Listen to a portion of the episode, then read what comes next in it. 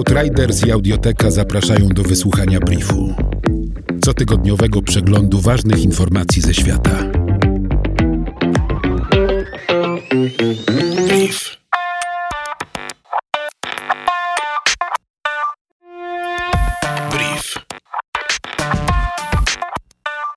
Egipska policja oraz Agencja Bezpieczeństwa Narodowego używają aplikacji randkowych do umówienia się na spotkanie w celu aresztowania osób LGBT. Funkcjonariusze tworzą fałszywe profile, na przykład w aplikacji Grindr, dzięki którym spotykają się z gejami, lesbijkami, osobami biseksualnymi i transpłciowymi. Później osoby te trafiają do aresztów, gdzie są poniżane i torturowane. Aresztowania są arbitralne, a prześladowania systematyczne.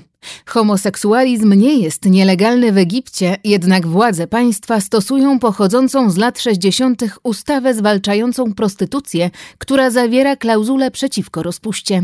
Egipskie sądy interpretują ją jako obejmującą homoseksualizm. Rosyjskim gejom grożą aresztowania, ponieważ wychowują dzieci, które urodziły im surogatki.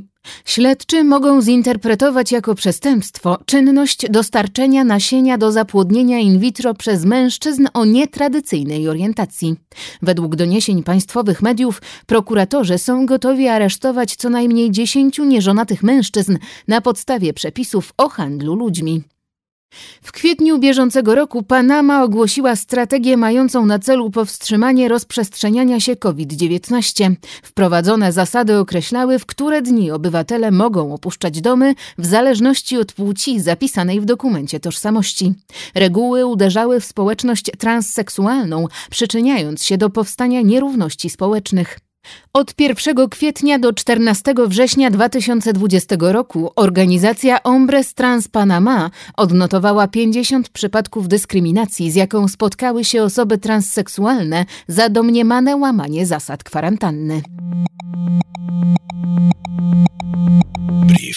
Według sekretarza generalnego Organizacji Narodów Zjednoczonych Antonio Guterresa pojawienie się śmiertelnych wirusów HIV, Ebola i COVID-19 jest konsekwencją utraty równowagi między człowiekiem a środowiskiem naturalnym. Główne przyczyny tego braku stabilizacji to wylesianie, zmiany klimatyczne i produkcja żywności. Żaden z 20 globalnych celów w zakresie różnorodności biologicznej uzgodnionych 10 lat temu nie został w pełni zrealizowany przed terminem wyznaczonym na 2020 rok. Podczas pierwszego w historii szczytu ONZ poświęconego kryzysowi bioróżnorodności we wrześniu bieżącego roku 64 państwa podpisały globalne zobowiązanie do wprowadzenia ochrony 30% powierzchni swoich mórz i lądów do 2030 roku. Porozumienia nie podpisały Stany Zjednoczone, Chiny, Brazylia i Australia. Dwie piąte wszystkich roślin na świecie jest zagrożonych wyginięciem. Naukowcy szacują, że obecnie około 140 tysięcy, 39,4% roślin naczyniowych może wyginąć w porównaniu z 21%, jak podawał raport z 2016 roku. Jednocześnie w 2019 roku 1942 nowe rośliny i 1886 grzybów zostało po raz pierwszy opisanych i nazwanych przez naukowców.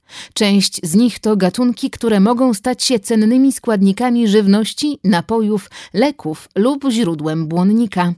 Ponad 7 tysięcy roślin jadalnych może być w przyszłości masowo uprawianych, a około 2,5 tysiąca roślin może dostarczyć energię także w postaci biopaliw milionom ludzi na świecie. Połowa ludzi na świecie opiera swoją dietę na ryżu, kukurydzy i pszenicy, a zaledwie 15 roślin dostarcza 90% wszystkich spożywanych kalorii.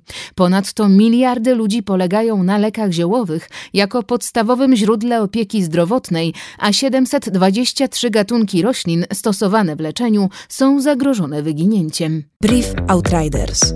Nowe wydanie co piątek do posłuchania na lekton.audio ukośnik brief. Brief. Powtórki przez cały kolejny tydzień na Spotify i w Twojej aplikacji podcastowej.